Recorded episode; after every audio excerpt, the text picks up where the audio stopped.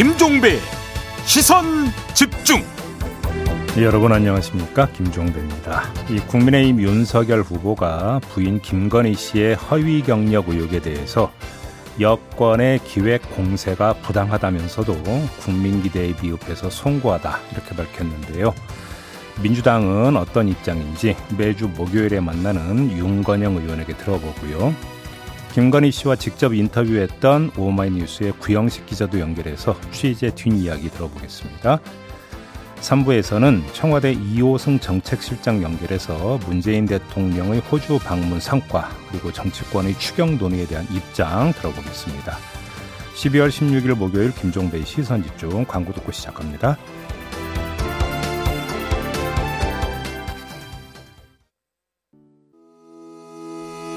시선 집중은 촌철님들의 다양한 목소리를 기다립니다. 짧은 건 50원, 긴 건 100원인 문자 메시지 샵 8001번, 스마트 라디오 미니와 유튜브 라이브로도 시선 집중과 함께 하실 수 있습니다. 믿고 듣는 진품 시사 김종배의 시선 집중.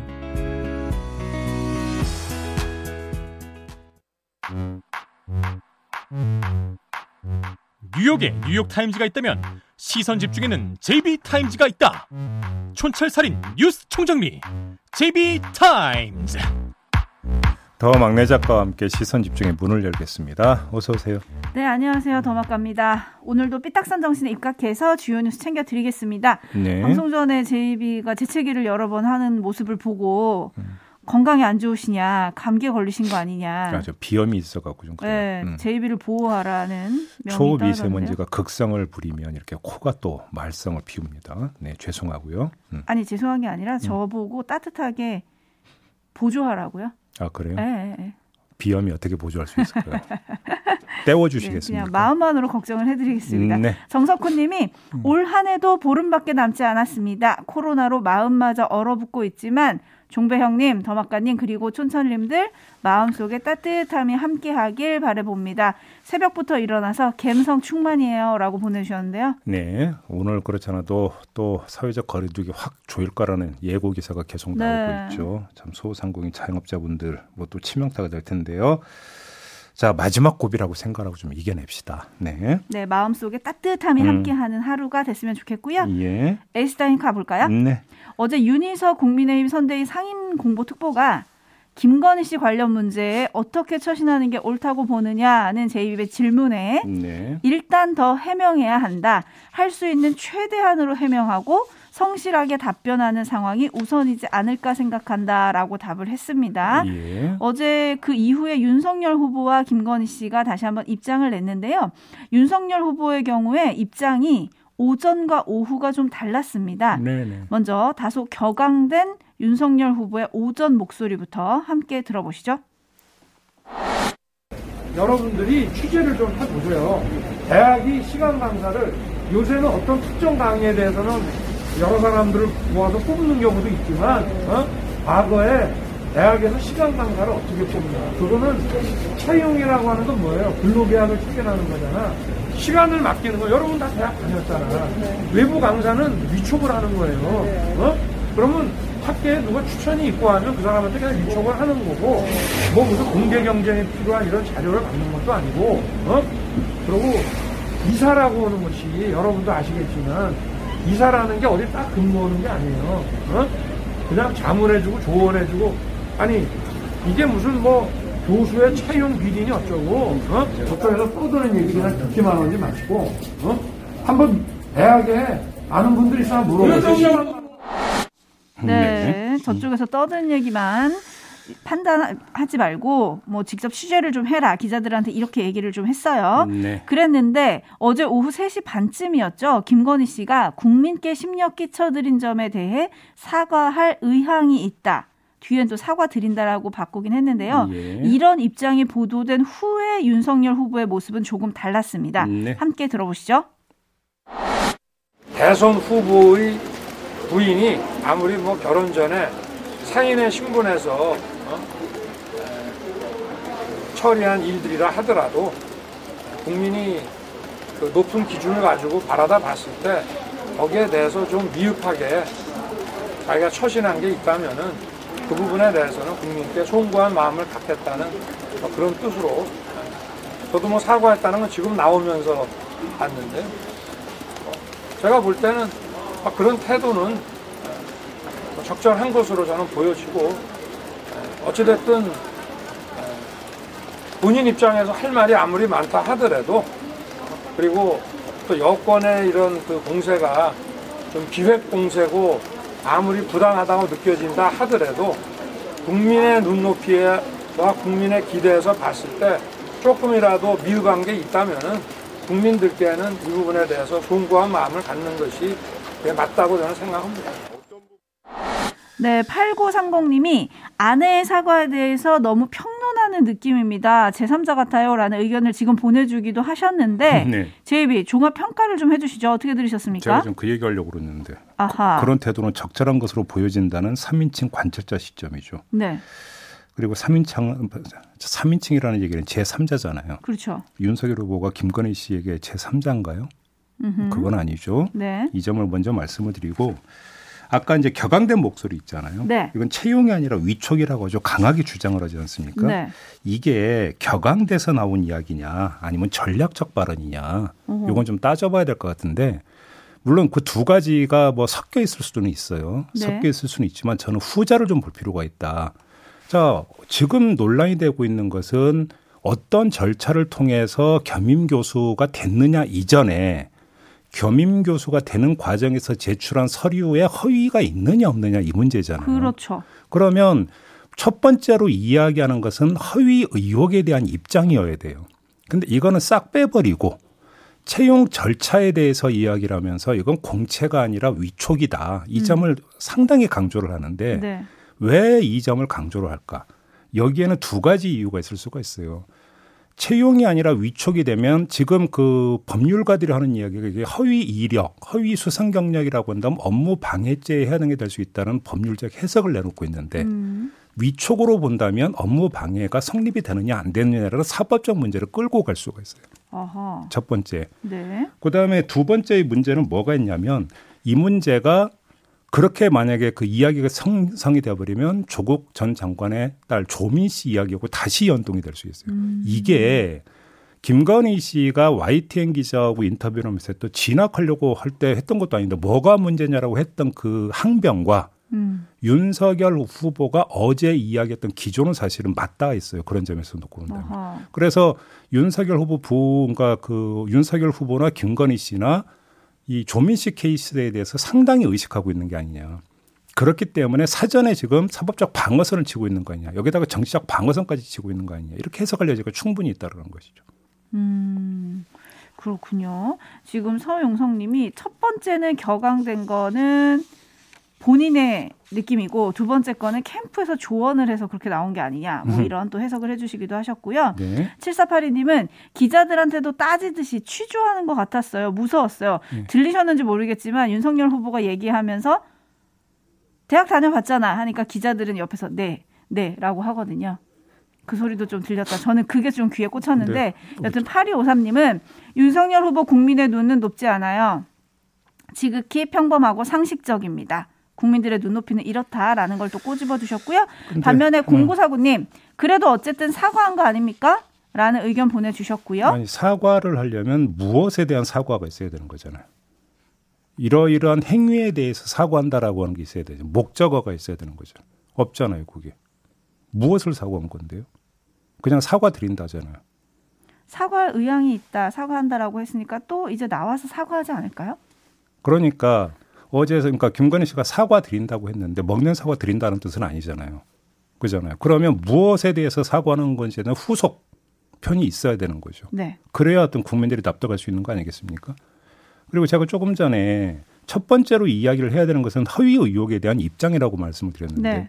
이게 지금 어제 그렇게 입장을 내놨음에도 불구하고 계속되고 있잖아요. 그렇죠. 의혹이 또 나왔죠. 예를 하나만 들어드릴게요. 그러니까, 이, 그러니까 김건희 씨가 2006년 수원여대 겸임 교수 채용 때 제출했다는 한국게임산업협회 기획이사 재직 증명서 있잖아요. 아까 오디오에도 잠깐 언급이 됐던 그 이사라고 하는 건 아마 이 부분을 이야기하는 것 같은데 네. 이상한 점이 지금 계속 재개가 되고 있잖아요. 근무 기간을 적어놓은 부분에 보면 2005년으로 적어되는 게 2005월로 되어 있고 근데 이거보다 더 그러니까 눈길을 끄는 건 문서에 일련 번호가 있잖아요. 네. 일련 번호가 그 2006년에 발급된 것인데 04로 시작이 된다는 거 아니겠습니까? 음. 일련 번호는 보통 이렇게 되면 2006 또는 06으로 시작이 되는데 어떻게 04로 나오느냐. 그래서 이게 정말 협회에서 발급한 게 맞느냐. 이런 의혹이 지금 제기가 되고 있잖아요. 네, 어떻게 봐야 될까요? 그런데 이 그 문서 맨 밑에 보면 어, 실무 발급 주체가 누구인지가 나와 있어요. 임모 국장으로 지금 돼 있고 임모 국장의 도장까지 찍혀 있지 않습니까? 그렇죠. 그런데 이 임모 국장이 어제 JTBC 기자한테 했던 얘기 보니까 같이 근무한 기억이 없다라고 또 이야기를 했다는 거잖아요. 음흠. 같이 일한 적이 없는데 어떻게 그러니까 문서를 그러니까 재직 증명서를 발급을 해줍니까 그러면? 그러니까 이게 지금 이런 게 지금 검증해야 될 게 한두 가지가 아니라는 거예요. 음. 이거에 대해서부터 그러니까 그 자초지종을 일단 좀 설명을 하고 사과든 뭐든 그 다음 수순의 얘기 아니냐 이 얘기인 거죠. 네. 0900님이 그냥 일반 회사 이력서를 쓰더라도 절대 절대 있을 수 없는 일인데 어이가 없습니다. 라는 음. 의견 보내주셨고요. 네. 놀자친구 탱자님은 이렇게 혼란스러울수록 기본에 충실하면 됩니다. 라고 보내주셨는데 음. 근데 어제 공개된 김건희 씨 모습을 보면요. 그 전에 더 팩트에서 찍힌 사진과는 사뭇 달랐습니다. 네. 얼굴을 가리지도 않았고 수행원도 없이 혼자 찍혔어요. 음. 그리고 사진이 찍히는 줄 알면서도 전화 통화하는 모습도 찍혔고 네. 혼자 걷는 모습이 찍혔는데 음. 이게 본인을 둘러싼 논란에 대해서 직접 해명하고 곧 공식 등판을 준비하는 거 아니냐 이런 해석도 있던데 만약에 제이비한테 질문의 기회가 주어진다면 어떤 걸 꼭 묻고 싶으세요? 지금 얘기한 걸 물어봐야 되는 거죠. 어허, 지금 그동안, 너무 많은데. 그동안 제기됐던 허위 의혹 관련해서 하나하나 그러니까 물어봐야 되는 거 아닙니까? 네. 가장 잘하는 사람은 본인일까요? 그렇죠. 그러니까 그 뭐 계속 이제 그 사이드 취재하면서 하나하나 확인하느니 본인이 그러니까 자초지종이 이렇다고 이야기를 하면 납득이 될 수 있는 부분은 납득이 되는 거고 아닌 부분에 대해서는 그러면 더 추가 해명을 하거나 명백히 그러니까 잘못했음을 시인을 하거나 이렇게 가는 거 가야 되는 거 아니겠어요? 근데 어제 윤석열 후보는 여권의 기획 공세라는 말을 했거든요.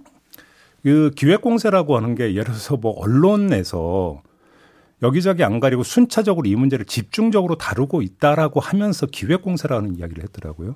그러니까 여기에는 지금 심각한 언론관이 깔려 있는 거예요. 그러니까 저희도 여러 번 다뤘지 않습니까? 그러면 저희가 민주당 사주 받아서 지금 이 문제 다루고 있습니까? 전혀 아니잖아요. 음. 저희가 자율적으로 이 문제는 중한 문제라고 판단을 해서 아이템을 선정을 하고 관련 과 인물을 그러니까 섭외를 해서 인터뷰를 하고 있는데 네. 여권의 기획공사라고 이야기를 하면서 그래서 언론 보도라든지 방송 인터뷰를 언급을 해버리면 이거는 지금 언론이 지금 그 특정 정치 집단에 의해서 사주되고 있고 조정되고 있는 도구다라는 어떤 인식을 깔고 있는 거잖아요. 이건 심각한 그러니까 심각한 그러니까 인식의 오류인 거죠. 음. 사실은 이거는 언론도 이거에 대해서 이야기를 해야 돼요. 음. 네, 일반인님은 조국 기준대로라면 김건희 씨 집 컴퓨터부터 압수수색하세요라는 의견도 보내주고 계셨는데요. 네. 지금 조국 전 장관이 계속 여야에서 소환이 되는데 이게 대선에 어떤 영향을 미칠까요?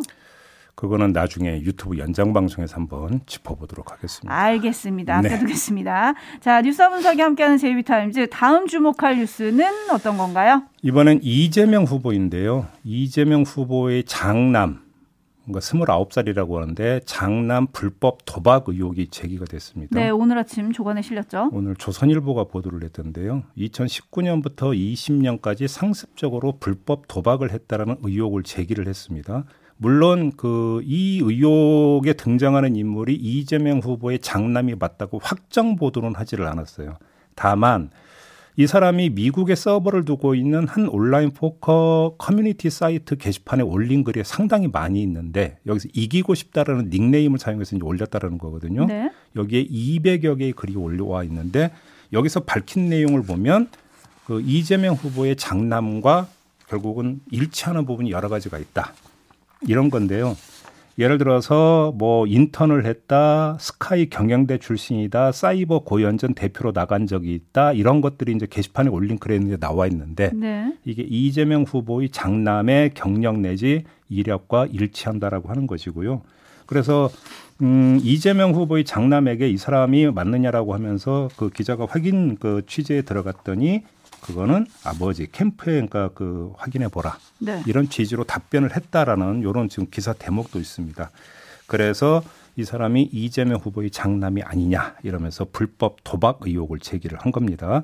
이에 대해서 이재명 후보 쪽도 사실이 확인될 경우 국민에게 소상히 설명드릴 것. 음흠. 이렇게만 지금 코멘트를 한 것으로 기사에는 지금 작성이 이렇게 된 보도가 되어 있습니다. 네, 그리고 지금 그 온라인 포커 커뮤니티 사이트에서 썼다는 닉네임을 가진 사람이 해당 사이트에 스스로 밝힌 이메일 주소 앞자리가 뭐 이 씨가 사용하는 인스타그램 아이디랑 동일하다 음, 뭐 이런 근거를 들어서 음. 이제 이재명 후보의 아들이다라고 이제 의혹 제기를 한 건데요. 네. 이게 어떻게 봐야 될까요? 일단은 그 지금 이제 방증을 가지고 이재명 후보의 장남 아니냐라는 의혹을 제기를 했기 때문에 네. 일차적으로 이제 풀려야 되는 문제는 사실 여부죠. 그러니까 이기고 싶다라는 닉네임을 쓴 사람이 정말로 이재명 후보의 장남이 맞느냐라고는 사실 확인이 일단 네. 1단계로 이루어져야 되는 부분이고요. 2단계는 만약에 장남이 맞다면 이 장남의 행위를 어떻게 봐야 되는 것이냐. 음. 그다음에 이재명 후보와 이제 연결을 지어서 어떻게 봐야 될 것인가의 문제. 네. 자, 가족 문제를 이제 여기서 이제 또 윤석열 후보 같은 부인의 문제라고 한다면 네. 이재명 후보 같은 이제 아들의 문제가 불거진 거잖아요. 그렇죠. 이거에 대해서 이재명 후보 측에서는 또 어떻게 그러면 대응하고 어떻게 처신할 것인가. 이 문제가 좀 점검이 돼야 되는 게 있고요. 또 한 가지는 시점이 참 공교로운 부분이 있죠. 김건희 씨 문제가 엄청난 지금 파문을 불러일으키면서 본인이 사과드린다라는 이야기도 나온 딱 그 타이밍에 네. 이재명 후보의 장남 문제가 또 제기가 됐습니다. 음흠. 아주 공교롭게도 딱 겹치고 있는 지점이 있죠. 이것이 이후 여론 지형에 어떻게 영향을 미칠 것인가 네. 이것도 좀 함께 봐야 될 것 같습니다. 안 그래도 지금 말씀하신 그 부분을 꼬집어 주시는 촌철님이 계십니다. 데이지님 음, 음. 가족 의혹을 상대방 후보 가족 의혹으로 맞불 작전이라고 보내주셨고요. 흔히 얘기하는 김... 이슈를 이슈로 담는다. 네, 김태수님은 참 이런 건 어떻게들 알고 알아내는 건지 아니면 이런 게 정말 기획 취재인 건가요?라고 의견을 보내주셨고요. 이게 이제 표현을 기획 취재로 해야 될지 뭐가 돼야 될지는 좀 잘 모르겠습니다. 합니다만 대선을 앞두고 이제 주요 대선 후보에 대해서는 언론사도 이제 특별 취재팀이라고 표현을 해야 될까요? 검증팀이 가동이 되죠. 네. 일반적으로. 그러면서 이거 검증팀이 가동이 되면서 후보와 관련된 여러 가지 어떤 상황들을 좀 그 종합적으로 취재를 하면서 쌓아놓는 만약에 음. 취재가 성과가 있다면 보통 이런 식으로 접근을 하죠 언론이. 9517님이 대선 뉴스 좀 긍정적인 거 없습니까? 아, 예, 죄송합니다. 네. 아니, 뭐, 우리가 죄송할 일은 아니지 않은가. 근데 워낙 정말로 네거티브한 부분들이 너무 많이 나오고 있죠. 네, 9028님. 이번 대선은 누가 누가 못하나 경쟁 중인 것 같습니다라는 또 네. 한숨 섞인 의견도 보내주셨습니다. 음. 여튼 관련해서 이 내용은 윤건영 의원한테 잠시 후에 물어보도록 하죠. 네. 제비타임즈 다음 주목할 뉴스로 넘어가겠습니다. 어떤 뉴스인가요? 어제 큰 뉴스였죠. 이 수능 과학 탐구 영역 생명과학 2 20번 문제 정답 취소하라는 서울행정법원 판결이 나왔습니다. 아유, 네. 교육과정 평가원은 5번이 정답이라고 했는데 이거 인정할 수 없다. 전원 정답 처리하라. 이런 판결을 내렸는데요. 음.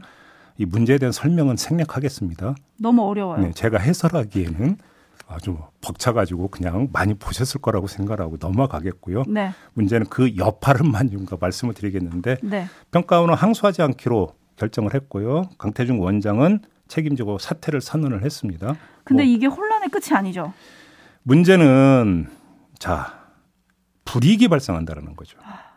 이 어, 해당 문항이 전원 정답 처리가 되면은 해당 과목의 표준 점수가 내려가서 그렇죠. 이 과목을 선택한 수험생들은 다른 과목을 선택한 수험생들에 비해서 불이익을 받을 수 있다. 네. 지금 이 문제가 제기가 되고 있는 건데 그렇다고 이걸 어떻게 할 수 있는 방법도 없는 거잖아요. 그러니까 가끔 우리 이제 그 과거를 보면은 수능이든 학력고사든 과거 이제 고등학교 진학 연합고사라고 또 있었어요. 네. 여기서든 이 그 출제 오류가 문제가 되고 이제 법원까지 간 경우가 종종 있었거든요. 음. 60년대 무즙인가요? 아마 엄청난 파동을 그러니까 그 불러일으켰던 사건도 있었어요.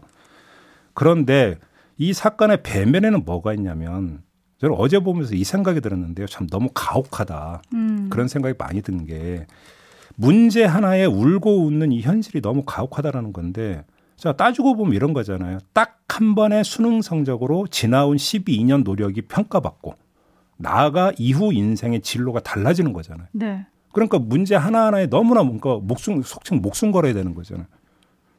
청소년들한테 이건 너무 가혹한 거 아닙니까, 사실? 음, 음. 너무 살벌하잖아요. 네. 그러니까 뭐 기성세대는 후배 세대에게 실패를 두려워하지 말라 이런 식으로 훈장질 하는데 현실이 이런데 지금 두려워 안 하게 생겼습니까? 인생에 걸린 문제인데. 그러니까. 근데 문제 하나 시험 한 번에 이렇게 인생을 걸어야 되는 겁니까 정말로?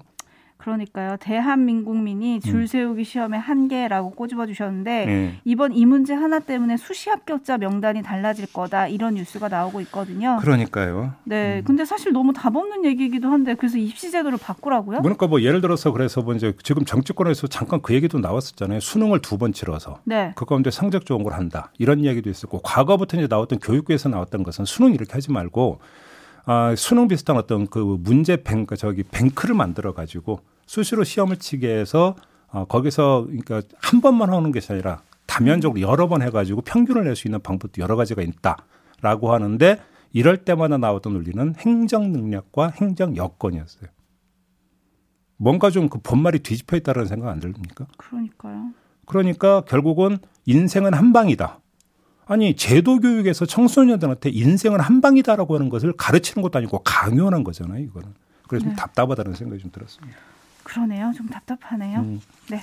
자 이렇게 마무리하죠. 더마카 수고하셨습니다. 고맙습니다.